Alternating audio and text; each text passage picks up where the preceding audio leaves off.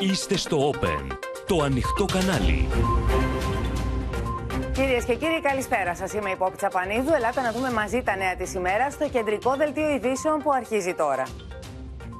Έκτακτο σχέδιο της Κομισιόν για μαχαίρι στην κατανάλωση ενέργειας. Όρια στα κλιματιστικά για ψήξη και θέρμανση. Πληρώνει το Power Pass γκρίνιες για μικρά ποσά. Δεύτερη ευκαιρία για 400.000 καταναλωτές που είχαν κοπεί. Μάχη με τις φλόγες στη Φέριζα Σαρονικού. Απειλήθηκαν σπίτια, πυρκαγιά και στο Ρέθυμνο. Φρένο για τα τουρκικά F-16 από την Αμερικανική Βουλή. Και στα Ερντογάν για την επέτειο του αποτυχημένου πραξικοπήματος και μήνυμα για εξωτερικούς εχθρούς. 49χρονος πέθανε αβοήθητος, τον έδιωξαν από τα επίγοντα χωρίς να τον δει γιατρός. Στα πρόθυρα της ακυβερνησίας η Ιταλία μετά την παρέτηση Ντράγκη αναταραχή στις αγορές.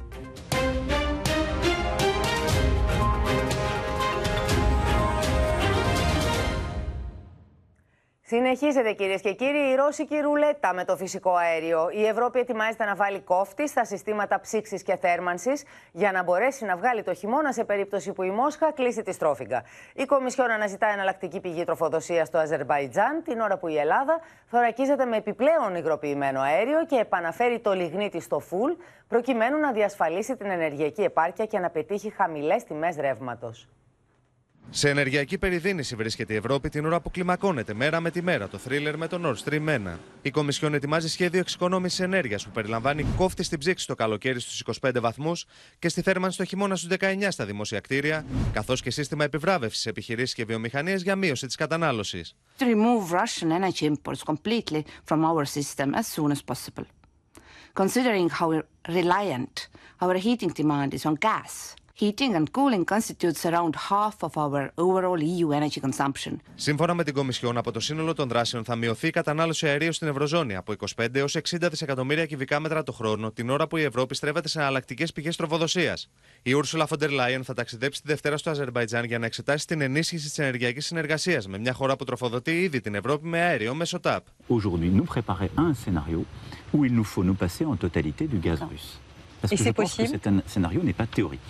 C'est un scénario très dur et donc on doit s'y préparer. Η Ελλάδα επανενεργοποιεί το λιγνίτη για τη διασφάλιση της ενεργειακής επάρκειας και για να πετύχει χαμηλότερες τιμές ρεύματος, διπλασιάζοντας τη λιγνητική παραγωγή της ΔΕΗ από τις 5 στις 10 τεραβατόρες. Το 2021 οι λιγνίτε συμμετείχαν στο ενεργειακό μείγμα της ΔΕΗ με 21%.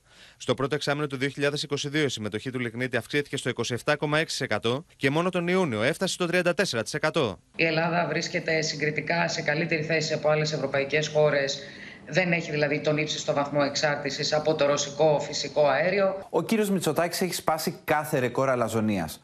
Νομίζω ότι θα συνεχίσει να εξαπατά τον ελληνικό λαό για πάντα. Έχει διαλύσει τον οικογενειακό προπολογισμό μέσω της ΔΕΗ και των έμεσων φόρων στα καύσιμα και στα βασικά είδη διατροφής. Η Ελλάδα, όπως και η υπόλοιπη Ευρώπη, έχει στραφεί στο LNG για να διασφαλίσει εναλλακτικές του ρωσικού αερίου. Σύμφωνα με πληροφορίες του Open, οι διαπραγματεύσεις ανάμεσα σε αμερικανικές και ελληνικές εταιρείες για περισσότερα φορτία LNG τους επόμενους μήνες κορυφώνονται.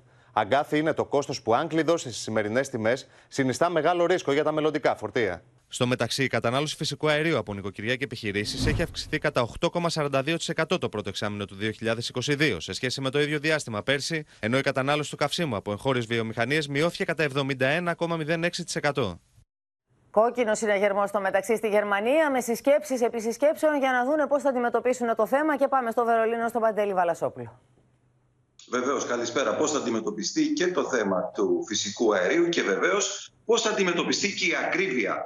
Να σου πω ότι ένα τελευταίο μέτρο που ανακοινώθηκε πριν λίγες ώρες είναι η Δήμαρχος του Βερολίνου το ανακοίνωσε ότι το η νύχτα η πύλη του Βραδεβούργου, το σύμβολο του Βερολίνου και το σύμβολο της Ενωμένης Γερμανίας δεν θα φωτίζεται πια για να εξοικονομηθεί και εκεί η ενέργεια.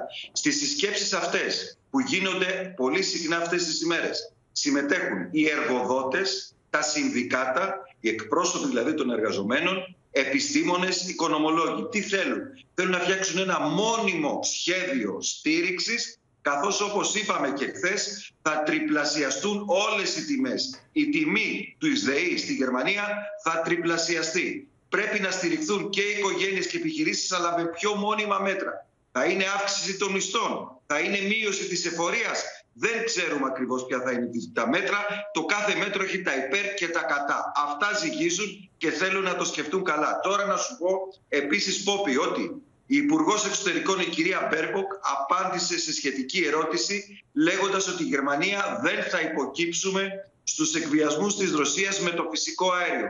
Δεν πρόκειται, λέει, να χαλαρώσουμε τις κυρώσεις ενάντια στη Ρωσία για να μας δώσει αέριο η Ρωσία.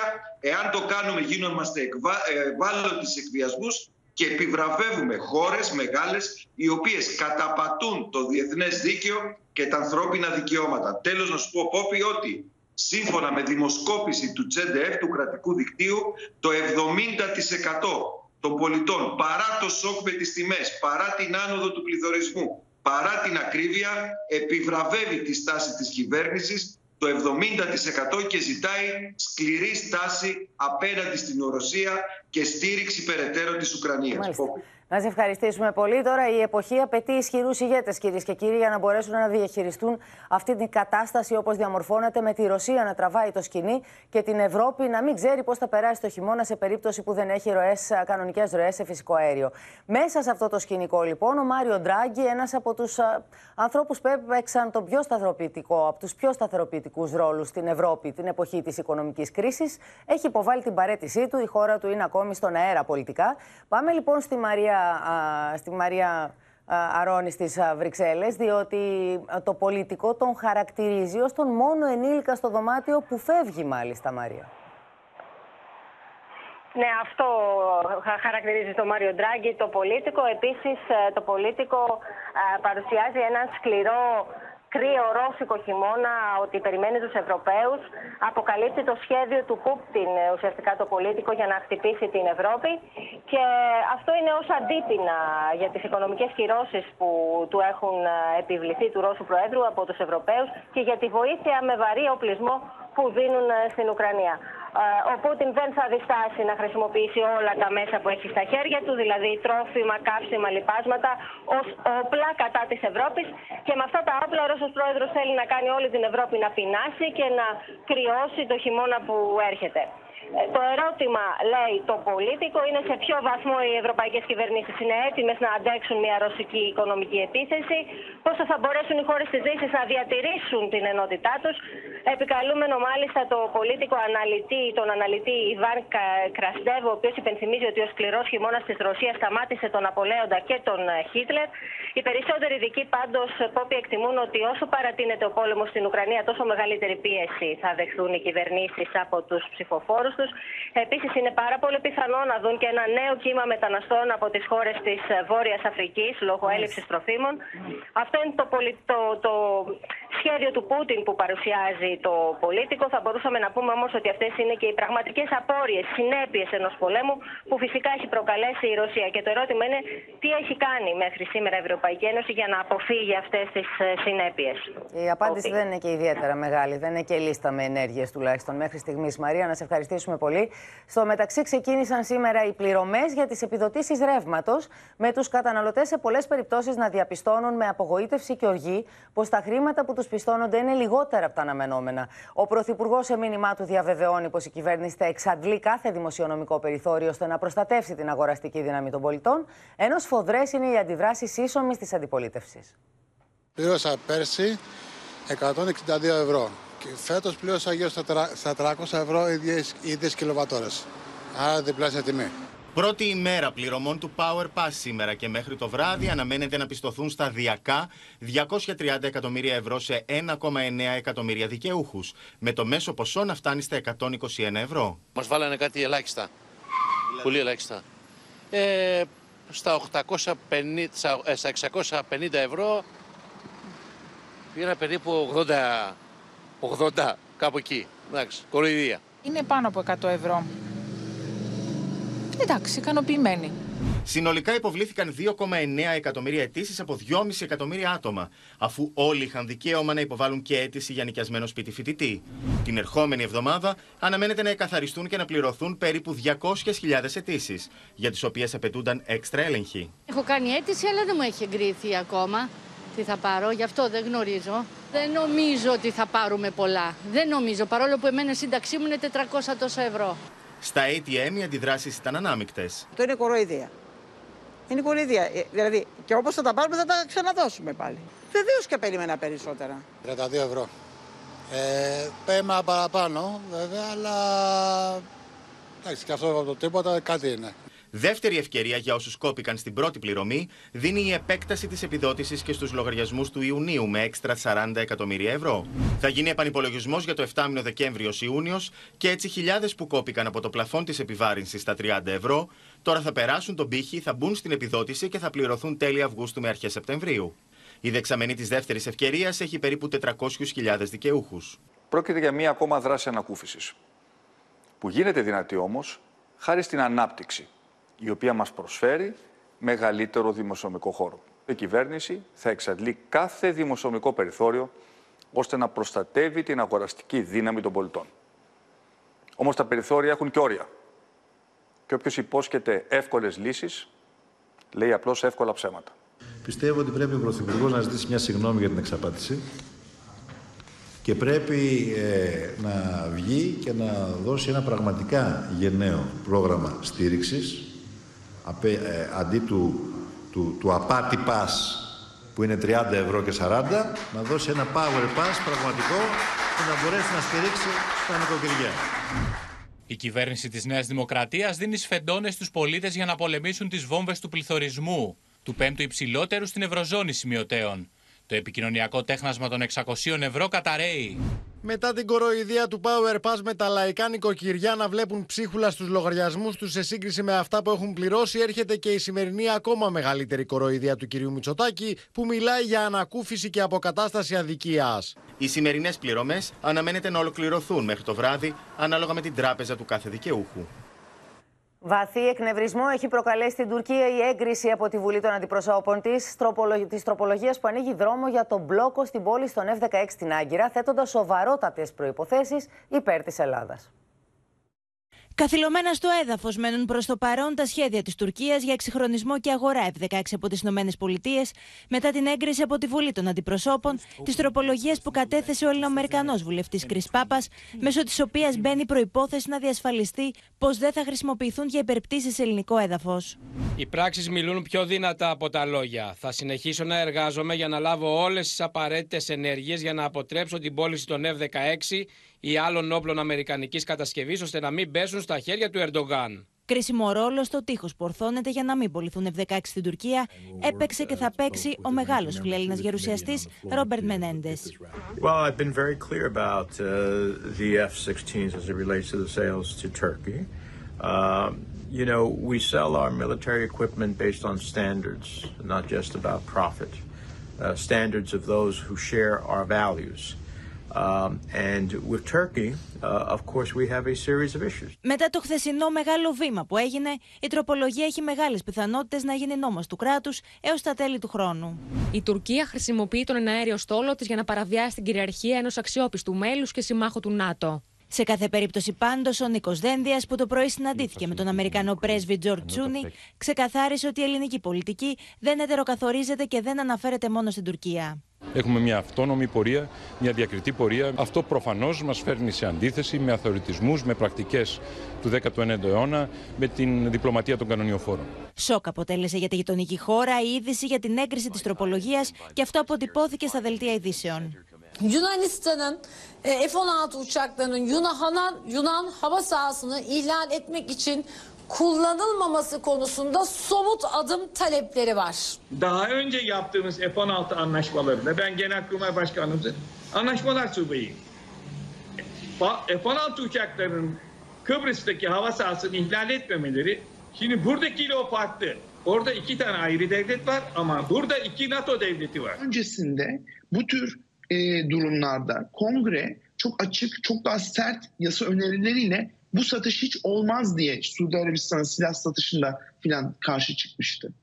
Bu koşu çok daha e, muğlak, çok daha aşılabilir bir koşu. Είναι το ελάχιστο που θα μπορούσαμε να περιμένουμε από τις Ηνωμένες Πολιτείες μετά από όλη αυτή τη, τη διαδικασία που έχει προκύψει με τη συμφωνία. Δείχνει ότι λαμβάνουν σοβαρά υπόψη τους το θέμα της, ε, της συμπεριφοράς της Τουρκίας απέναντι στην Ελλάδα. Για αυτές τις ενέργειες των Ελληνοαμερικανών βουλευτών να αποτρέψουν δηλαδή την πόλη στον F-16 στην Τουρκία, αλλά και τον αγώνα που έδωσαν για να περάσει η τροπολογία μπλόκο στα τουρκικά F-16, μίλησε στο δελτίο ειδήσεων του Όπεν και τη Γεωργία Γαραζιώτη ο Ελληνοαμερικανό βουλευτής του Ρεπουμπλικανικού Κόμματος Γκάζ Μπιλιράκης. Today we had a great day on the floor of the House of Representatives. We actually passed an amendment, and I worked very hard to get it passed uh, with both the Republican conference and the Democrat conference. to prohibit sales, any transfers to Turkey with regard to the F-16s. I know that Turkey is a threat to our Alada, and we must prohibit them from encroaching on uh, the airspace of Greece. So in any case, it was a good day, a good start. And uh, actually, I just met with uh, the General Floros, and uh, he thanked me for all my work on behalf of Arlada and Kipro. And we're going to continue to work together uh, for the benefit of the United States and Arlada and, of course, our Kipro. So, It was a wonderful, wonderful day. Uh, and I had help from uh, Nicole Maliotakis. She did a wonderful job, and the, between the two of us, we got the votes uh, to make sure that this amendment passed on behalf of Greece, the United States and Cyprus. Σας ευχαριστούμε πάρα πολύ. Ελάτε τώρα να δούμε πώς φτάσαμε σε αυτή την ψυχρολουσία της, Ρωσία, της uh, Τουρκίας. Να ψηφιστεί δηλαδή η τροπολογία που μπλοκάρει την αναβάθμιση και την πόλη στον F-16. Είναι η Γεωργία Γαραζιώτη μαζί μας που έχει το ρεπορτάζ. Αυτό το δεύτερο μεγάλο βήμα πόπη, η έγκριση από την Αμερικανική Βουλή τροπολογίας φρένος στα τουρκικά F-16, δεν ήταν κεραυνό ενεθρία. Ήταν αποτέλεσμα μιας συστηματικής προσπάθειας με πρωταγωνιστές, Ελληνοαμερικανούς βουλευτές και γερουσιαστές, αλλά και του ελληνικού λόμπι στην Ουάσιγκτον, σε στενή συνεργασία με το εβραϊκό και το αρμενικό λόμπι. Όλο αυτό το διάστημα υπήρχε ανοιχτή γραμμή επικοινωνίας Ομογένειας και Αθήνας για το συντονισμό των ενεργειών, ενώ για τη διεθνοποίηση της τουρκικής επιθετικότητας, διπλωματία και στρατιωτική διπλωματία πηγαίνουν χέρι-χέρι. Δεν είναι τυχαίο λοιπόν ότι κατά τη διάρκεια της ψηφοφορίας για την έγκριση της τροπολογίας βρισκόταν στη Βουλή των Αντιπροσώπων ο αρχηγός Γεθάς στρατηγός Κωνσταντίνο Φλόρος, ο οποίος σήμερα ολοκλήρωσε την επίσημη επίσκεψή τους στις ΗΠΑ. Δίνει λοιπόν τη σκητάλη στον Υπουργό Άμυνας Νίκο Παναγιοτόπουλο, ο οποίος τη Δευτέρα θα βρίσκεται στις ΗΠΑ για να συναντήσει τον Αμερικανό ομολογό του Λόιντ Όστιν. Στο τραπέζι θα μπουν οι εξοπλισμοί όπως τα F-35, η ενίσχυση της εταιρικής στρατηγικής σχέσης Ελλάδας και ΗΠΑ και φυσικά η τουρκική επιθετικότητα, ενώ θα συναντήσει και πολλούς εκπροσώπους ε, της ομογένειας.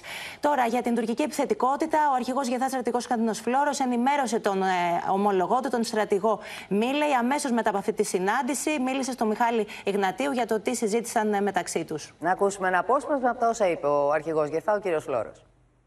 Μου δόθηκε ευκαιρία να πω όλα αυτά που πρέπει να γνωρίζουν οι Αμερικανοί σε ό,τι αφορά τις συνθήκες ασφαλείας και σταθερότητας στην περιοχή, η οποία είναι γεμάτη προκλήσεις. Αυτή την περίοδο βεβαίως κυριαρχεί η πρόκληση της Ουκρανίας, αλλά δεν είναι λιγότερο σημαντικές οι προκλήσεις που αντιμετωπίζουμε και διμερό η Ελλάδα. Ε, αρχηγέ, ε, πολλοί άνθρωποι ρωτούν τις, ε, αν θα μπορέσει η Ελλάδα τελικά να πάρει τα F-35. Τι θα τους απαντήσετε; Ε, θα ήθελα να απαντήσω σε αυτό ότι η Ελλάδα έχει ξεκινήσει τη διαδικασία. Πρόκειται για μια διαδικασία η οποία θα είναι μακρά. Ε, θα πάρει αρκετό χρόνο. Έχουμε στείλει όμως τα απαιτούμενα έγγραφα προκειμένου οι Αμερικανοί να γνωρίζουν ακριβώς τι θέλουμε και, και πώς θα το πρέπει να το έχουμε. Αυτή η διαδικασία θα πάρει αρκετό καιρό. Υπάρχουν δηλώσεις ε, και από τη μία πλευρά και από την άλλη ότι το πιο πιθανό είναι ότι η Ελλάδα θα αρχίσει να παραλαμβάνει αυτά τα αεροσκάφη μετά το 2027. Θα πάμε τώρα κατευθείαν στην Κωνσταντινούπολη, στην πλατεία όπου βρίσκεται η Μαρία Ζαχαράκη, γιατί σήμερα συμπληρώνονται 6 χρόνια από το πραξικόπημα στην Τουρκία κατά του Ερντογάν. Και σε αυτή την πλατεία, στο χώρο σου που βρίσκεσαι και βλέπουμε και πλήθος κόσμου, ο Ερντογάν θα απευθυνθεί στον κόσμο, θα, θα κάνει ένα διάγγελμα. Καλό απόγευμα από μένα. Είμαστε στην πλατεία Σαράτς Χανέ, εδώ στο κέντρο της Κωνσταντινούπολης, όπου η Ρετσέπτα Υπερντογάν εδώ και περίπου 7 με 8 λεπτά έχει ξεκινήσει την ομιλία του. Ήταν να ξεκινήσει στις 5 και μισή, ωστόσο μίλησε πριν τον Ερντογάν, τον Τούρκο πρόεδρο, ο κυβερνητικός τετέρος, ο Ντεβλέτ Μπαχτσελή και εδώ βλέπουμε βέβαια υπάρχει χιλιάδες κόσμος. Σήμερα αυτό που το ονομάζουν στην Τουρκία ένα πανηγύρι δημοκρατίας. Γιατί πριν από έξι χρόνια να θυμίσουμε ότι ο Τούρκος πρόεδρος, ο Ρετζέπτα Περντογάν, βρέθηκε αντιμέτωπος με μια απόπειρα πραξικοπήματος για την οποία αυτή η απόπειρα κατηγορεί φυσικά τον ε, Φετουλάχ Γκιουλέν, τον εξόριστο ημάμι στις Ηνωμένες Πολιτείες. Σήμερα λοιπόν τα μηνύματα και από τον Μπαχτσελή αλλά και μέχρι στιγμής από τον Ερντογάν ότι ακούμε είναι εναντίον αυτής της οργάνωσης του Φετουλάχ Γκιουλέν και επίσης επειδή η Τότε Τουρκία βέβαια διάγει κατηγορούσε μια και τον ίδιο τον προεκλογική Biden περίοδο. έτσι, ο- και έλεγε ως διοργανωτή του πραξικοπήματος και της CIA. Δυστυχώς δεν σας ακούω. Δεν μας ακούς, δεν πειράζει. Δεν πειράζει, Αυτή τη Μαρία στιγμή συνέχισε. ακούμε τον κόσμο εδώ ενθουσιασμένο να φωνάζει το όνομά του. Μάλιστα. Μαρία μου, να σε ευχαριστήσουμε πάρα πολύ. Καταλαβαίνουμε ότι είναι δύσκολες οι συνθήκες στι οποίες κάνεις το ρεπορτάζ σου. Είσαι μέσα σε μια. Υπάρχει Σε μια... μεγάλος ενθουσιασμός. Υπάρχει μεγάλος ενθουσιασμός εδώ, χιλιάδες είναι ο κόσμος. Τα μηνύματα λοιπόν που ακούγονται εδώ είναι για ενότητα της Τουρκίας, για ισχυρή Τουρκία και βέβαια συνεχίζουμε να ακούμε τον Ρετζέπ Περντογάν να δούμε αν θα δώσει και κάποια μηνύματα και προς το εξωτερικό βέβαια. Μάλιστα. Να σε ευχαριστήσουμε πολύ, Μαρία. Τώρα, ιστορικό χαρακτήρα σε αυτή τη ρεξέτη επέτειο από το πραξικόπημα έδωσε ο Τούρκος πρόεδρος Ταγί Περντογάν, ο οποίος στο διάγγελμά του υποστήριξε ότι τα γεγονότα του 2016 αποτέλεσαν τομή στην τουρκική ιστορία. Την ίδια ώρα, πάντως, είναι σαφές ότι από το 2016 και μετά, το πρόσχημα, με, με πρόσχημα το πραξικόπημα, εκατοντάδες χιλιάδες αντίπαλοι του Ερντογάν φυλακίστηκαν με δίκες εξπρές ως εχθροί της Τουρκίας. Η 15η Ιουλίου του 2016 θα μείνει στην τουρκική ιστορία ως ορόσημο, όπου η λαϊκή παρέμβαση ακύρωσε ένα επιχειρούμενο πραξικόπημα. Ο ίδιος ο Ταγί Περντογάν τέμνει στο σημείο αυτό την τουρκική ιστορία. Artık Türkiye tarihi demokrasimizin rüştünü ispat etmesi ve milli iradenin gücünün tereddütsüz anlaşılması bakımından 15 Temmuz öncesi ve 15 Temmuz sonrası olarak iki dönem halinde incelenecektir. Έξι χρόνια πριν στις 15 Ιουλίου, ο Τούρκος πρόεδρος παραθέριζε στη Μαρμαρίδα όταν ξαφνικά μετά τις 9 το βράδυ ο στρατός βγήκε στους δρόμους. Τα άρματα έκοψαν στη μέση την Κωνσταντινούπολη, διακόπτοντας την κυκλοφορία στις γέφυρες του Βοσπόρου, ενώ έκλεισε και το αεροδρόμιο στην πόλη. Όλοι εντός και εκτός Τουρκίας προσπαθούσαν να καταλάβουν τι συμβαίνει, καθώς ο Ερντογάν παρέμενε άφαντος. Δεν ήταν σαφές τι ακριβώς γίνεται, αλλά τέλος πάντων ε, καταλάβαμε ότι ε, πρόκειται περί πραξικοπήματος. Προσπαθήσαμε να γίνει κάποια επικοινωνία, αλλά όπως ξέρετε ο Ακάρ με τον οποίο επικοινωνούσα εγώ ήταν ήδη, ε, είχε ήδη συλληφθεί και δεν είχε τηλέφωνο. Ακολούθησαν πειρά στο μέγαρο της Εθνοσυνέλευσης στην Άγκυρα, αλλά και επίθεση στο ξενοδοχείο που κατά πληροφορίες βρισκόταν ο Τούρκος πρόεδρος. Οι περισσότεροι υποψιάστηκαν πραξικόπημα, αλλά αδυνατούσαν να πιστέψουν ότι αυτό εκδηλώνεται τόσο νωρίς στις 9 το βράδυ. Όταν κατάλαβαν ότι τους άδειασε η ηγεσία, οι πραξικοπηματίες και ότι πιθανόν να συλληφθούν, είπαν στις 9 η ώρα το απόγευμα αντί να μας συλλάβουν πάμε να τους συλλάβουμε. Και έτσι αντί να γίνει το πραξικόπημα στις 3 ώρα το πρωί έγινε στις 9 το βράδυ. Ο Ερντογάν εμφανίστηκε από το πουθενά στην τηλεόραση και μέσω τηλεκλήση κάλεσε τους πολίτες να βγουν στους δρόμους. Ακολούθησαν μάχες και ο κόσμος λίντσαρε τελικά τους στρατιώτες. Έξι χρόνια μετά δεν είναι σαφές στην Τουρκία ποιοι ήταν πραγματικά συνεργοί και ποιοι θύματα. Αποσταθεροποίησε τον Ερντογάν η απόπειρα ή τον διευκόλυνε να επιβάλλει τον αυταρχισμό σε μια διχασμένη Τουρκία και να διώξει εκατοντάδες χιλιάδες πολιτικούς αντιπάλους του. 325.000 είτε συνελήφθησαν, είτε φυλακίστηκαν, είτε εκδιώχθηκαν από τις δουλειές του, από τις δουλειές τους, όλοι φερόμενοι ως στελέχη του δικτύου Γκιουλέν. Άρα ο Ερντογάν χρησιμοποίησε το πραξικόπημα, το οποίο όπως είπαμε το ήλεγξε από ένα σημείο και μετά, για να πετύχει την απογκιουλενοποίηση, αν θέλετε, και του τουρκικού κράτους. Πίσω από το πραξικόπημα, ο Τούρκος πρόεδρος είδε από την πρώτη στιγμή το Φετουλάχ Γκιουλέν, τον ημάμι που τον στήριξε και τώρα έγινε θανάσιμος εχθρός. Ο Γκιουλέν βρίσκεται στην Αμερική και παρά τις απαιτήσεις της Άγκυρας δεν έχει εκδοθεί στην Τουρκία. Αυτό καθιστά στην τουρκική ρητορική και τους Αμερικανούς ενορχιστρωτές. Μια δήλωση άλλωστε του Biden για τον Ερντογάν ακούστηκε στην Άγκυρα ως επιβεβαίωση των υποψιών της. We can support those elements of the Turkish leadership that still exist and get more from them and embolden them to be able to take on and defeat Erdogan, not by a coup, not by a coup, but by the electoral process. He has to pay a price. He has to pay a price. Στο στόχαστρο μπήκε και η Ελλάδα, στην οποία κατέφυγαν το καυτό 24ωρο με στρατιωτικό ελικόπτερο 8 Τούρκοι αξιωματικοί. Η Ελλάδα επέστρεψε το ελικόπτερο, όχι όμω και του 8, καθώς η δικαιοσύνη τους έδωσε πολιτικό άσυλο. Οι πιέσεις αρχίσαν μετά. οι οποίες πιέσεις βέβαια ε, αντιμετωπιστήκαν με τις, ε, με τις προβλεπόμενες διαδικασίες, ε, ό,τι προβλέπει ο νόμος. Από τότε οι Τούρκοι καταγγέλουν συνεχώς την Ελλάδα ως υποστηρικτή των γκουλενιστών. 2016'dan beri yaklaşık 20 bin FETÖ üyesi Yunanistan'a kaçtı. Son 4 yılda ise 9 bin FETÖ'cü siyasi sığınma talebinde bulundu. Να προσέχει αυτά που λέει, γιατί γιατί κάποια στιγμή μπορεί να χρειαστεί να τον προστατέψει και να τον περιθάλψει και τον ίδιο η Ελλάδα. Ένα διανόητο περιστατικό, κυρίες και κύριοι, με τραγική κατάληξη. Αυτό που θα δούμε τώρα συνέβη στην Πάτρα. Ένας 49χρονο άντρας πήγε σε νοσοκομείο της πόλης με υποψία καρδιακού επεισοδίου και τον έδιωξαν χωρίς να τον εξετάσουν επειδή το νοσοκομείο δεν εφημέρευε. Ο άντρας πέθανε αβοήθητος, οι συγγενείς ζητούν εισαγγελική παρέμβαση και ο Υπουργός Υγείας ζήτησε τη διερεύνηση της υπόθεσης.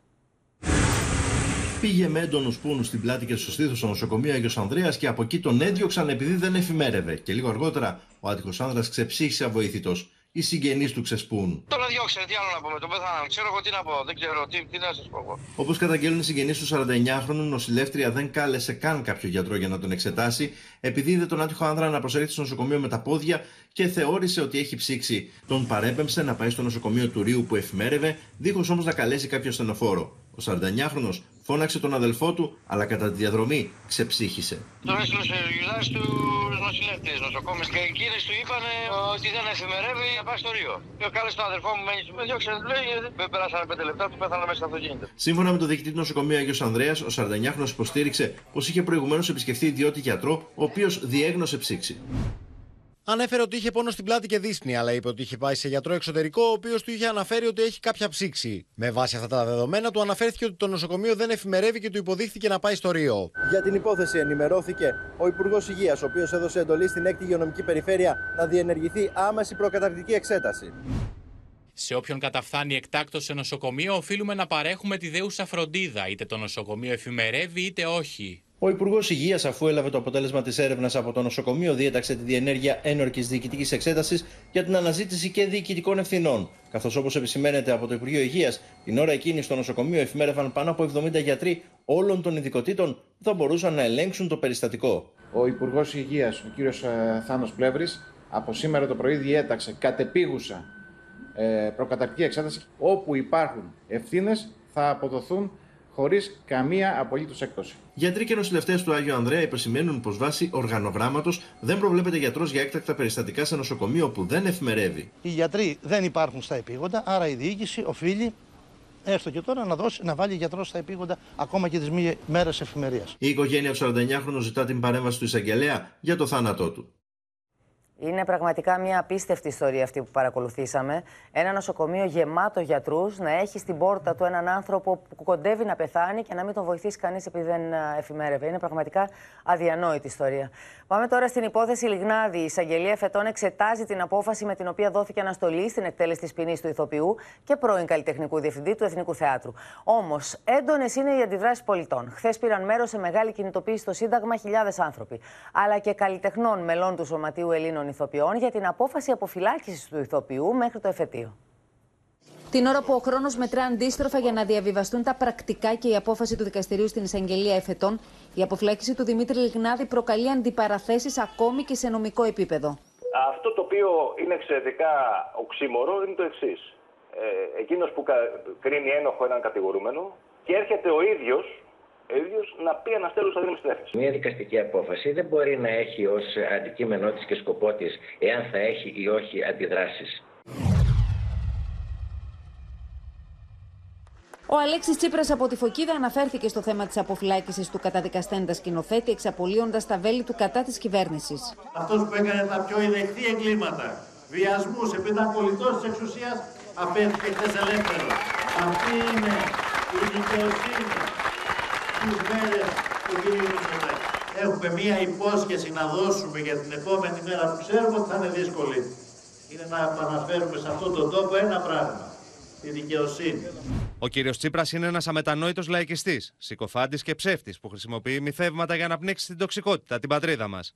Επομένως, δεν έχει κανένα νόημα η επιμέρους τοποθέτηση σε όσα τερατώδη ισχυρίζεται. Ο κύριος Τσίπρας συνοψίζει όλα όσα η κυβέρνηση και ο Πρωθυπουργός αντιμάχονται. Οι αντιδράσεις για την αποφλέκηση του καταδικαστέτα Δημήτρη Λιγνάδη εντείνονται. Το βράδυ της Πέμπτης, πλήθος κόσμου ανταποκρίθηκε στο κάλεσμα διαμαρτυρίας του Σωματείου Ελλήνων Ιθοποιών στο Σύνταγμα. Μην ξεχνάμε ότι ο κύριος Λιγνάδης είναι ένοχος για τους βιασμούς. Δεν έχει αθωωθεί, απλά έχει βγει με παράθυρο του νόμου εκτός φυλακής.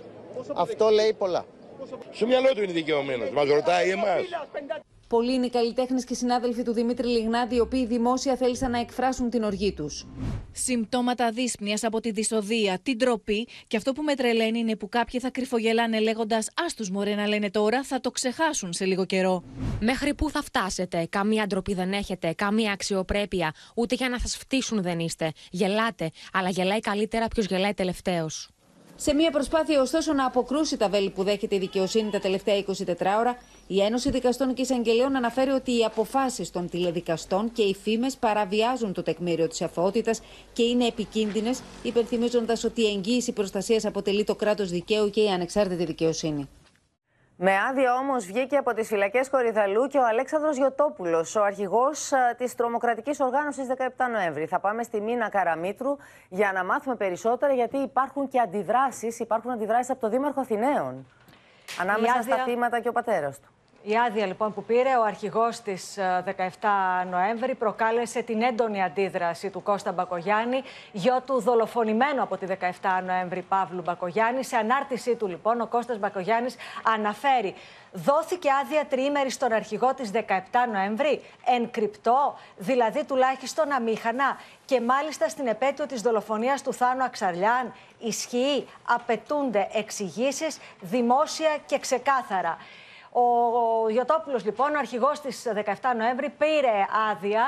Ε, το αποκαλύπτει μάλιστα σήμερα και η εφημερίδα Δημοκρατία από πίσω το πρωτοσέλιδό της. Πήρε άδεια τριήμερη. Είναι η πρώτη άδεια που έχει πάρει εδώ και 20 χρόνια. Έκανε χρήση ε, του νόμου, όλων των ε, διατάξεων του νόμου και πήρε λοιπόν αυτή την πρώτη άδεια. Ήταν λοιπόν τριήμερη. Την πήρε το Σαββατοκύριακο 8, 9 και 10 Ιουλίου. Άρα και... πριν από την επέτειο θανάτου του Αξαρελιάνη είναι αυτή η ημερομηνία, έτσι; Ναι, και ε, έκανε χρήση λοιπόν του νόμου που του έδινε το δικαίωμα να πάρει αυτή την πρώτη του άδεια. Στο παρελθόν είχε κάνει και άλλες αιτήσεις οι οποίες είχαν απορριφθεί, ε, πρέπει να σας πω.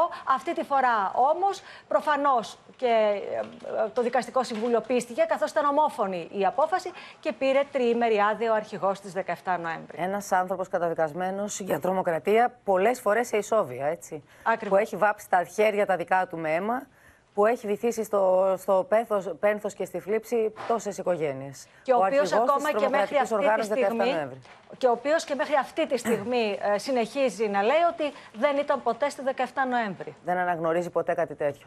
Μάλιστα, είναι μία από τις δύο γραμμές που ακολουθούν ε, διεθνώς οι τρομοκράτες. Κάποιοι ομολογούν, κάποιοι δεν ομολογούν ποτέ. Έχει επιλέξει το δεύτερο και αυτό τον έχει φέρει και σε σύγκρουση με τα υπόλοιπα μέλη της οργάνωσης αυτής. Με το, με το Δημήτρη Κουφοντή. Έτσι, να σε ευχαριστήσουμε πολύ. Μέρα μάχης, κυρίες και κύριοι, με τις φλόγες και η σημερινή. Με την πυροσβεστική να επιχειρεί στο Ρέθυμνο, οι φλόγες εκεί έφτασαν λίγα μέτρα έξω από τον οικισμό Ορνέ, αλλά και στη Φέριζα, κοντά στην Κερατέα, όπου δόθηκε εντολή μέσω 112 να απομακρυνθούν οι κάτοικοι από τα σπίτια τους. Μάχη με το πυρήνο μέτωπο στη Φέριζα. Συνεγερμό σήμανε στην πυροσβεστική λίγο μετά τις 11 το πρωί από πυρκαγιά που ξέσπασε σε χαμηλή βλάστηση σε οικισμό του Σαρονικού. Η πυρκαγιά εδώ κοντά στην Φέριζα είναι σε πλήρη εξέλιξη και πρέπει να πούμε ότι είναι και αρκετά κοντά στα, στα πρώτα σπίτια. Η ατμόσφαιρα εδώ είναι αποπνικτική, ο καπνός είναι πάρα πολύ α, πυκνός, η πυρκαγιά και η χαμηλή βλάστηση. Οι καπνοί έπνιξαν τα διάσπαρτα σπίτια που υπάρχουν στην περιοχή και οι φλόγες δεν άργησαν να φτάσουν μέχρι το κατόφλι τους. Πρέπει να απομακρυνθούμε λίγο διότι είδα, βλέπετε και εσείς με τα μάτια σας. Μέσω του 112 δόθηκε εντολή προληπτικής εκένωσης στον οικισμό. Αρκετοί από τους κατοίκους όμως παρέμειναν στην περιοχή για να βοηθήσουν τους πυροσβέστες στο έργο της κατασβεσής. Από εδώ αγόρι μου ξύγει το φωτιά, από εδώ πετάει το λάστιχο. Τρέξαμε όλοι μαζί με, με τα λάστιχα να τις σβήσουμε. Μετά το προεδρικό και δόξα τω Θεώ παρακα...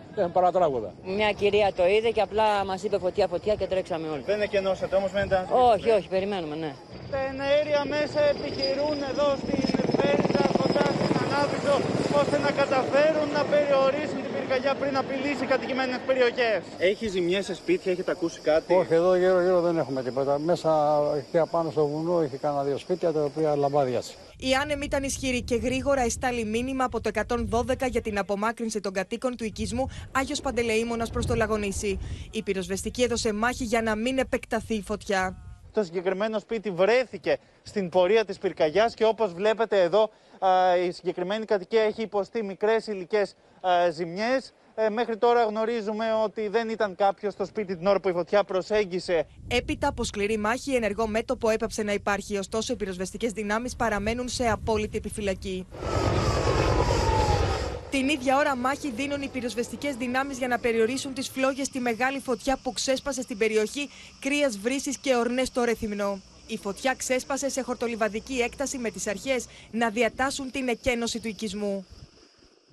Σύνδεση τώρα με το Γιάννης Γιάκα να δούμε αν υπάρχουν ενεργά μέτωπα πυρκαγιών αυτή την ώρα και πού, σε ποιες περιοχές, Γιάννη.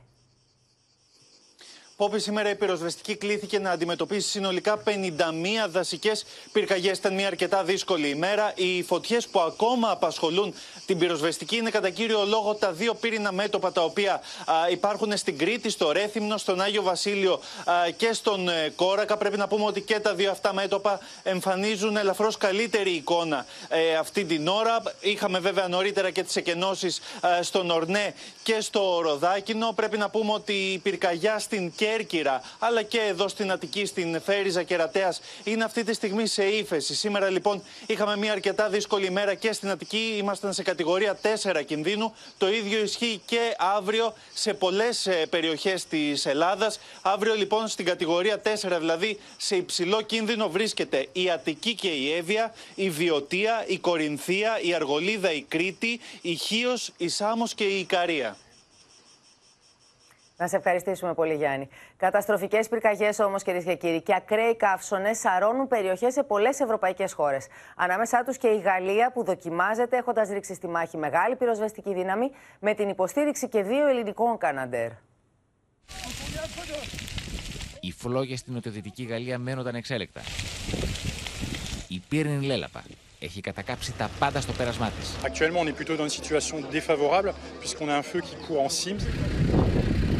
Τα πύρινα μέτωπα έχουν ενωθεί και έχουν δημιουργήσει μια τεράστια φωτιά η οποία έχει κάνει στάχτη δεκάδες χιλιάδες στρέμματα δασικών εκτάσεων. Πάνω από χίλιοι πυροσβέστες έχουν αναπτυχθεί και προσπαθούν να κατασβέσουν τις φλόγες. Τα πυροσβεστικά αεροσκάφη και τα ελικόπτερα δίνουν μια άνηση μάχη. Την ίδια ώρα, η Ελλάδα ενισχύει τις προσπάθειες των Γάλλων με δύο πυροσβεστικά αεροσκάφη Καναντέρ.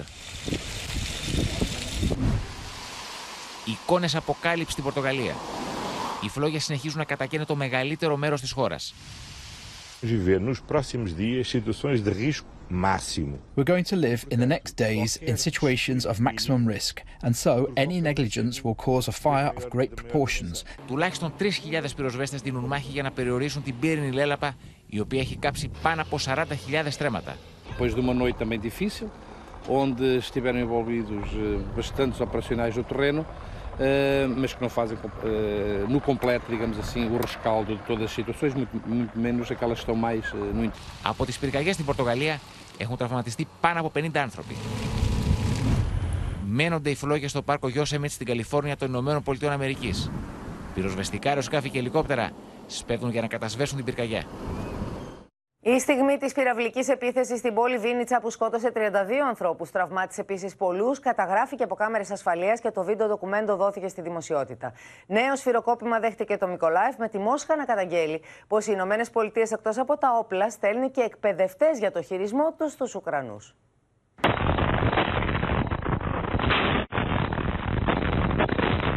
Κάμερες ασφαλείας καταγράφουν τη στιγμή που πύραυλος χτυπά κατοικημένη περιοχή στη Βινίτσια, στην κεντρική Ουκρανία. Άνθρωποι τρέχουν πανικόλυτοι για να γλιτώσουν από τα θράψματα. Οι πολυθρηνοί τους 23 ανθρώπους που σκοτώθηκαν από την πυραυλική επίθεση, ο Βολοντίμιρ Ζελένσκι μιλά για τρομοκρατία. Цей день вкотре довів, що Росія має бути офіційно визнана державою терористом. Δέκα χτυπήματα συγκλώνησαν και το Μικολάευ στα νότια της χώρας. Ένα από αυτά κατέστρεψε το πανεπιστήμιο της πόλης με αποτέλεσμα να τραυματιστούν τέσσερις άνθρωποι. Από τη Χάγη, ο Υπουργός Εξωτερικών Νίκος Δένδιας μίλησε για εγκλήματα πολέμου στην Ουκρανία. Θα κάνουμε ό,τι μπορούμε για να βοηθήσουμε με τις μικρές μας δυνάμεις το Διεθνές Ποινικό Δικαστήριο. Διότι θεωρούμε ότι το χειρότερο πράγμα το οποίο μπορεί να συμβεί είναι η ατιμορρησία. Με αμερικανικά όπλα αμήνεται ο Ουκρανικός στρατός ενάντια στην προέλαση των ρωσικών δυνάμεων στα ανατολικά. Τα Howitzer M777 ήταν μέρος της στρατιωτικής βοήθειας που έστειλαν οι Ηνωμένες Πολιτείες το προηγούμενο μήνα.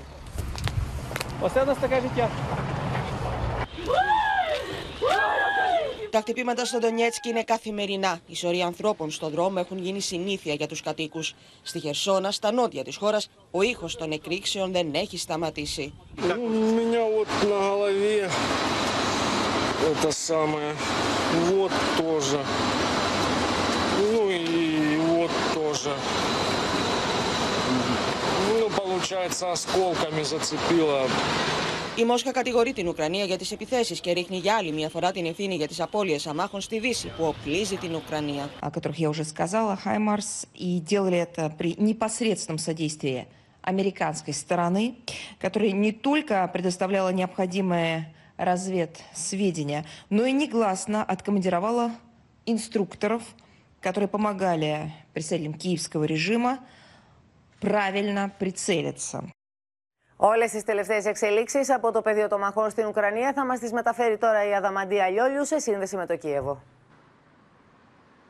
Η τραγωδία Πόπη στην Βίνιτσα συνεχίζεται μετά από την πυραυλική επίθεση που σημειώθηκε χθες στο κέντρο της πόλης και στο κέντρο της Ουκρανίας. Ακόμη 8 άνθρωποι αγνοούνται, ενώ οι συγγενείς πέφτουν για να δώσουν δείγματα DNA. Τώρα 82 είναι οι νοσηλευόμενοι με τραύματα στα νοσοκομεία της περιοχής, ενώ ανάμεσα στους 23 νεκρούς, τους ανθρώπους που έχασαν τη ζωή τους, πέρα από την τετράχρονη Λίζα, μετά από το συνταρακτικό αυτό βίντεο που είδαμε και χθες, καθώς μία ώρα πριν ε, χαμογελαστή έκανε τη βόλτα με τη μητέρα της, ανάμεσά τους είναι άλλα δύο αγόρια, ένα αγόρι 7 ετών και ένα 8. Το ένα μάλιστα βρισκόταν μαζί με τη μητέρα του σε ιατρικό κέντρο και οι δύο έχασαν τη ζωή τους στο κτίριο το συγκεκριμένο που χτυπήθηκε με τον πύραυλο και το άλλο περίμενε το θείο του μπροστά από ένα σταθμευμένο αυτοκίνητο. Μάλιστα, ο Υπουργός Εξωτερικών της Ουκρανίας, ο κύριος Κουλέμπα, έκανε μια δήλωση για το θέμα, χαρακτηρίζοντας την ενέργεια της Ρωσίας τρομοκρατική. Μάλιστα, μίλησε για μια σκόπιμη δολοφονία κατά αμάχων με σκοπό να σκορπίσει τον φόβος στου ε, ανθρώπους και τους κατοίκους ολόκληρης της Ουκρανίας. Τώρα, Μάλιστα. την ίδια ώρα μετά από την ανακοίνωση του Προέδρου της Ουκρανίας για αντεπίθεση, να πούμε ότι ο σύμβουλος του Ουκρανού Προέδρου έχει ενημερώσει πως έχουν καταστραφεί δύο αποθήκες πυρομαχικών της Ρωσίας στην περιοχή της Χερσόνας και μία στο Λουγκάνσκ. Μάλιστα, οι Ουκρανοί κάνουν λόγο για 40 οικισμούς στην περιοχή της Χερσόνας που, την έχουν, λα- που τους έχουν λάβει πάλι υπό τον έλεγχό τους. Και μάλιστα έχουν ε, αναφέρει ο εκπρόσωπος τύπου του Υπουργείου Άμυνας, ο κύριος Μοτκιουζάνικ, ότι έχουμε 30 χτυπήματα και 30 καταστροφές σε στρατιωτικά σημεία της Ρωσίας από την πλευρά της Ουκρανίας την τελευταία εβδομάδα. Ενώ όπως ανέφερε τέλος, Πόπη, να ενημερώσουμε ο Υπουργός Άμυνας, ότι τις μεγαλύτερες απώλειες τις είχαν οι Ουκρανοί το Μάιο και τώρα με τα όπλα που έχουν πάρει μπορούν και ανακόπτουν την αντεπίθεση. Να σε της ευχαριστήσουμε Ρωσίας. πολύ. Πάμε να δούμε τι λέει και η ρωσική πλευρά. Σύνδεση με Μόσχα, ο Θανάσης Αυγερινός στη γραμμή μας. Καλησπέρα από τη Μόσχα που τοποθετήθηκε αργά χθες για πρώτη φορά α, μέσω του Ρώσου διπλωμάτη του Γευγένη Βαργκάνοφ στον Οργανισμένο Μένων Εθνών και σήμερα με σχόλιο του Ρωσικού Υπουργείου Άμυνας για την επίθεση ε, στο κτίριο της Ουκρανικής πόλης Βίνιτσα. Η Μόσχα όπως επανειλημμένως έχει συμβεί έως σήμερα διαψεύδει την Ουκρανική εκδοχή παρουσιάζοντας μια εντελώς διαφορετική εξήγηση ως προς το τι ήταν το κτίριο αυτό που χτυπήθηκε από τη Μαύρη Θάλασσα με πύραυλο Καλίμπρ. Κατά τη Μόσχα ήταν κτίριο Ουκρανών αξιωματικών και το χτύπημα μάλιστα ήταν στοχευμένο όπως περιγράφεται γιατί εκείνη τη στιγμή βρισκόταν σε εξέλιξη ένα στρατιωτικό συμβούλιο, μια συνάντηση μεταξύ ηγετικών στελεχών της Ουκρανικής αεροπορίας και ξένων προμηθευτών αεροπορικών μέσων. Συζητούσαν την παραχώρηση νέων πολεμικών αεροσκαφών στην Ουκρανία αλλά και τη συντήρηση άλλων αεροπορικών μέσων κατά τη ρωσική στρατιωτική ηγεσία. Όλοι οι συμμετέχοντες στη σύσκεψη αυτή είναι νεκροί. Δεν έχουν ε, δοθεί οποιαδήποτε ε, σχόλια ή λεπτομέρειες για το τι συνέβη ε, ε, με τους αμάχους, αν αναγνωρίζει κάτι από όσα ισχυρίζεται η Ουκρανική πλευρά η Μόσχα. Από την ε, Ρωσία. Ε, αναμένουμε τέτοιες εξηγήσεις. Έχουν γίνει υποβληθεί πολλά ερωτήματα. Φαίνεται πως ιδιαίτερο προβληματισμό προκαλεί στη Μόσχα η εκτεταμένη χρήση των Αμερικανικών αυτοκινούμενων πολλαπλών εξωτερικών τύπου Χάιμαρς. Είδαμε την κυρία Ζαχάροβα που μίλησε για δυτικούς εκπαιδευτές. Ε, υπάρχουν και αναλυτές που προχωρούν ένα βήμα παραπάνω, καθώς υποστηρίζουν ότι οι Αμερικανοί και οι Βρετανοί είναι αυτοί που χειρίζονται τα συστήματα αυτά, τα οποία έχουν αποδειχθεί το τελευταίο διάστημα αρκετά αποτελεσματικά στι επιθέσεις εναντίον του Ντονιέτσκ και του Λουγκάνσκ. Να σε ευχαριστήσουμε πολύ. Ένα πολιτικό θρίλερ εξελίσσεται στην Ιταλία, καθώς ο Πρωθυπουργός Μάριο Ντράγκη υπέβαλε την παρέτησή του μετά από ψηφοφορία μέτρων για τη στήριξη των οικονομικά ασθενέστερων στη Βουλή. Ο πρόεδρος Ματαρέλα δεν έκανε δεκτή την παρέτησή του και τον παρέπεψε σε ψήφο εμπιστοσύνη στη Βουλή την ερχόμενη εβδομάδα, παρατείνοντας έτσι την πολιτική αβεβαιότητα στη χώρα. Ο Μάριο Ντράγκη φτάνει στο προεδρικό μέγαρο για να υποβάλει την παρέτησή του στον πρόεδρο Ματαρέλα. Εκείνος δεν δέχεται την παρέτηση και παραπέμπει τον Ιταλό Πρωθυπουργό στη Βουλή και την ψήφο εμπιστοσύνη την ερχόμενη Τετάρτη. Mr. Draghi has long insisted his government cannot continue without five-star support. Ο Μάριο Ντράγκη είχε προειδοποιήσει πως θα υπέβαλε την παρέτησή του εάν το κίνημα των πέντε αστέρων που είναι στον κυβερνητικό συνασπισμό δεν στήριζε τα μέτρα της κυβέρνησης στη Βουλή. Οι βουλευτές των πέντε αστέρων δήλωσαν απόντες στην ψηφοφορία και έτσι ο Μάριο Ντράγκη έκανε πράξη αυτό που έλεγε. Bill eventually did get passed. Um, they got that 172 votes to push it across the line as well as the confidence motion linked to it. But Mr. Draghi himself saying very clearly, and there has been tensions between him and the Five Star Movement in recent weeks, Πολλοί μιλούν για την αρχή του τέλους της κυβέρνησης Εθνικής Ενότητας του Ντράγκη, αλλά αυτό δεν είναι τόσο βέβαιο. Ήδη χθες ο επικεφαλής του Δημοκρατικού Κόμματος, Ενρίκο Λέτα, σημείωσε ότι το σημαντικότερο είναι η συνέχεια της διακυβέρνησης, ενώ ο Υπουργός Ανάπτυξης Τζανκάρλο Τζορτζέτη από το κόμμα Φόρτζε Ιτάλια του Σίλβιο Μπερλουσκόνη τόνισε με νόημα πως σε έναν αγώνα υπάρχει και η παράταση. Certo, è da irresponsabili far cadere in questo momento il governo. It's not just the damaging drought that needs dealing with as the country rebuilds after the pandemic. There are fragile negotiations to secure billions of euros in EU funds. Οι χρηματοπιστωτικές αγορές αντέδρασαν με ανησυχία την Πέμπτη, καθώς η κρίση στην Ιταλία βάθινε. Το ευρώ υποχώρησε έναντι του δολαρίου και η διαφορά μεταξύ της απόδοσης των Ιταλικών και Γερμανικών ομολόγων, που θεωρείται βασικός δείκτης κινδύνου, αυξήθηκε. Η πιθανή αποχώρηση Ντράγκη θα σημαίνει ένα κενό ηγεσίας στις Βρυξέλλες, επισημαίνουν πολιτικοί αναλυτές. Μεταξύ των εκκρεμωτήτων του είναι η μεταρρύθμιση των δημοσιονομικών κανόνων της Ευρωπαϊκής Ένωσης, για την οποία έχει συνεργαστεί με τον Γάλλο πρόεδρο Εμμανουέλ Μακρόν. Ένα σχέδιο που δεν έχει ακόμα υλοποιηθεί. Αβεβαιότητα στην Ιταλία, το ίδιο και στη Βρετανία. Και μπορεί δημοσίως ο Μπόρις Τζόνσον να έχει δηλώσει πως δεν θα αποκαλύψει τον υποψήφιο που προτιμά για την ηγεσία των Τόρις. Ωστόσο, όπως θα μας πει τώρα η Χριστίνα Ιορδανίδου, κατονόμασε αυτόν που δεν θέλει. Και από ό,τι φαίνεται, σύμφωνα με τον δημοσίευμα των Times, Poppy δεν θέλει αυτόν που προπορεύεται, γιατί ο Ρίση Σούνακ, ο πρώην Υπουργός Οικονομικών, αυτός που έφυγε και από τους πρώτους, είναι αυτός που δεν θέλει ο Μπόρις Τζόνσον. Εξήγησε ο Μπόρις Τζόνσον σε στενούς τους συνεργάτες, το δημοσίευμα επικαλείται πηγή, ε, ότι ε, όλοι οι Downing Street ε, τον μισεί τον Ρίση Σούνακ, τον πρώην Υπουργό Οικονομικών, ε, γιατί πιστεύουν ότι το προετοίμαζε πολλούς μήνες πριν να ρίξει τον Μπόρις Τζόνσον για να πάρει αυτό στην Πρωθυπουργία και το τιμόνι τη ε, χώρας και των ε, συντηρητικών. Ένας άλλος λόγος ε, που δεν τον θέλει, σύμφωνα με το δημοσίευμα, είναι γιατί πιστεύει ότι ο Ρίσης Σούνακ θα είναι πολύ πιο μαλακός, χαλαρός με το θέμα της Ρωσίας και της Ουκρανίας. Με το θέμα των κυρώσεων δηλαδή που έχουν επιβληθεί στη Ρωσία, θα είναι πιο ελαστικός με τον Βλαντιμίρ Πούτιν. Αυτό πιστεύει ο Μπόρις Τζόνσον. Ε, σύμφωνα πάλι με το ίδιο δημοσίευμα, προτιμάει τη Λίστρα στην Υπουργό Εξωτερικών, η οποία όμως έρχεται τρίτη, και την Πένι Μόρντον που έρχεται δεύτερη. Στραμμένα τα βλέμματα σήμερα το βράδυ που οι πέντε, ε, δια, ε, ε, πέντε υποψήφοι για τη διαδοχή έχουν τηλεοπτικό debate, Πόπη. Να σε ευχαριστήσουμε πολύ. Εμείς μένουμε σε ειδήσεις πάλι από τον υπόλοιπο κόσμο. Στη Σρι Λάγκα θα πάμε. Οι πολίτες εκεί πανηγυρίζουν για την επίσημη παρέτηση του Προέδρου της χώρας. Στην Ονδούρα δολοφονήθηκε ο γιος του Προέδρου, ενώ στην Αϊτή η έλλειψη καυσίμων οδηγεί σε οργισμένες διαδηλώσεις. Οργισμένες κινητοποιήσεις στην ΑΕΤ για τις ελλείψεις καυσίμων και τις εξωφρενικές τιμές στη βενζίνη. Διαδηλωτές αποκλείουν τους δρόμους του Πόρτο Πρεν στην οδοφράγματα και ενελάστιχα και συγκρούονται με την αστυνομία. Η τροφοδότηση των πρατηρίων από το μεγαλύτερο τερματικό σταθμό της χώρας είχε ανασταλεί λόγω συγκρούσεων μεταξύ αντίπαλων συμμοριών. Η χώρα καταραίει αφενός γιατί δεν μπορεί να ελέγξει τη βία μεταξύ συμμοριών, αφετέρου λόγω της οικονομικής κρίσης. Πανηγυρισμοί μπροστά στο προεδρικό μέγαρο στη Σρι Λάγκα. Μετά από τις πρωτοφανείς αντικυβερνητικές διαδηλώσεις πολλών εβδομάδων, ο πρόεδρος της χώρας παρετήθηκε και οι πολίτες αισθάνονται ικανοποίηση. This is really an amazing moment. Uh, and it's not something that we would think, but obviously this is just the beginning. Uh, that there is a longer journey in terms of the kind of work that has to be done, not just to rebuild the economy, but to create public confidence in this political system. Σοκάρει το βίντεο ντοκουμέντο από την εκτέλεση του γιου του πρώην Προέδρου της Ονδούρας και τριών φίλων του.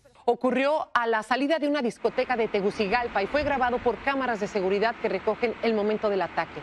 Ένοπλοι μασκοφόροι φαίνονται στο βίντεο να ευνηδιάζουν τους τέσσερις φίλους σε υπόγειο πάρκινγκ την ώρα που έφευγαν από νυχτερινή διασκέδαση. Οι μασκοφόροι υποχρεώνουν τους επιβαίνοντες με την απειλή όπλου να κατέβουν από το αυτοκίνητο, τους στείνουν στον τοίχο και μετά τους εκτελούν.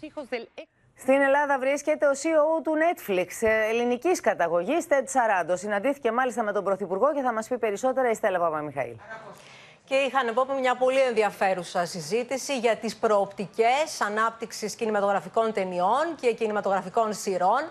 Στο Ηρώδιο, σε μια εκδήλωση συζήτηση που έγινε για την ελληνική επιχειρηματικότητα. Μάλιστα, σε αυτή την εκδήλωση, ο Πρωθυπουργός εξέφρασε και την ελπίδα, την επιθυμία να υπάρξει άμεσα έτσι μια πρώτη ελληνόγλωση σειρά στο Netflix. Είπε για το πόσο η πλατφόρμα αυτή μπορεί να αναδείξει την Ελλάδα και ως χώρα και στην παγκόσμια σκηνή. Από εκεί και πέρα, επειδή υπήρχε μεγάλο ακροατήριο από, τις, από ομογενείς σε αυτή την εκδήλωση, ο Πρωθυπουργός σημείωσε τη μεγάλη σημασία που δίνει η χώρα μας στην ελληνική διασπορά και σε ένα πιο πολιτικό μήνυμα, θα σας έλεγα, ο Κυριάκος Μητσοτάκης τόνισε ότι για να μπορέσουν οι νέοι μας να συμμετέχουν περισσότερο στη δημόσια σκηνή και στα κοινά πράγματα, θα ήταν καλό να εκλείψει, να αντιμετωπιστεί η τοξικότητα, όπως είπε, στο δημόσιο λόγο, η οποία αποτελεί μεγάλη απειλή για τη δημοκρατία. Να σε ευχαριστήσουμε, Στέλλα. Το 24ο συναπάντημα της νεολαίας ποντιακών σωματείων, αφιερωμένο στα 100 χρόνια από τη Μικρασιατική καταστροφή, ξεκίνησε σήμερα στην Παναγία Σουμελά, στο Βέρμιο. Είναι εκεί η Αναστασία Αργυριάδου και θα μας μεταφέρει τα όσα γίνονται. Πόπη, η καρδιά του ποντιακού ελληνισμού εδώ και λίγη ώρα χτυπά εδώ στο Βέρμιο, στους χώρους του ιερού προσκυνήματος τη Παναγίας Σουμελά. 300 νέοι και νέες από όλη την Ελλάδα αλλά και από την Αμερική συναντώνται εδώ με κύριο στόχο έναν, τη διεθνοποίηση της αναγνώρισης της ποντιακής γενοκτονίας. Όπως επίσης και την ενδυνάμωση των σχέσεων των νέων με τις ιστορικές μνήμες αλλά και την ποντιακή παράδοση. Πριν από λίγο ξεκίνησε η τελετή έναρξης. Από ό,τι βλέπετε, σε λίγη ώρα θα έχουμε και συναυλία με τίτλο Ενώνοντας τις μνήμες με ήχους και τραγούδια από τη Μικρά Ασία και τον Πόντο. Γιατί όπως είπες και εσύ, το φετινό συναπάντημα είναι αφιερωμένο στα 100 χρόνια μνήμης από την ποντιακή καταστροφή. Στο πρόγραμμα των εργασιών περιλαμβάνονται και ομιλίες, διαδραστικές εκδηλώσεις αλλά και άλλες συναυλίες, Πόπη. Ευχαριστούμε πολύ. Έφυγε κυρίες και κύριοι από τη ζωή τα ξημερώματα η Ελένη Σμαραγδί, η σύζυγος του σκηνοθέτη Γιάννη Σμαραγδί και βραβευμένη παραγωγός των ταινιών του σε ηλικία 73 ετών. Συνοδοιπόρος στη ζωή και την τέχνη του, εδώ και 49 χρόνια η Ελένη Σμαραγδί ήταν το στήριγμα, η έμπνευση και ο καλός του άγγελος, όπως την αποκαλούσε ο δημοφιλής σκηνοθέτης. Με σπουδές γαλλικής φιλολογίας στην Αθήνα και κινηματογράφη στο Παρίσι, η Ελένη Σμαραγδί υπήρξε επί σειρά ετών υπεύθυνη του Μορφωτικού Ιδρύματος της Αγροτικής Τράπεζας, βραβευμένη από την Ακαδημία Αθηνών για τις εκδόσεις της. Από το 1988 εργάστηκε στο πλευρό του Γιάννης Μαραγδί ως παραγωγός του, κερδίζοντας πολλά βραβεία για τις ταινίες Ελ Γκρέκο, Καζατζάκη, Καβάφης και Ο Θεός Αγαπάει το Χαβιάρι. Η οικογένειά της και οι φίλοι της, αλλά και οι συνεργάτες της θα την αποχαιρετήσουν την προσεχή Δευτέρα στις 5 το απόγευμα από τον ιερό ναό του Αγίου Νικολάου Χαλανδρίου. Κυρίες και κύριοι, εδώ ολοκληρώθηκε το κεντρικό δελτίο ειδήσεων. Μείνετε στο Open γιατί αμέσως μετά θα δείτε την ξένη σειρά The Mallorca Files. Στις 9, μην χάσετε την ξένη ταινία Σαν το σκύλο με τη γάτα, η εκδίκηση της Kitty Galore. Σας ευχαριστούμε πολύ που ήσασταν και σήμερα κοντά μας. Ευχαριστούμε που εμπιστευτήκατε εμάς για την ενημέρωσή σας. Να έχετε ένα όμορφο βράδυ και ένα υπέροχο Σαββατοκύριακο. Και μην ξεχνάτε, το καλό θα νικήσει. Γεια σας.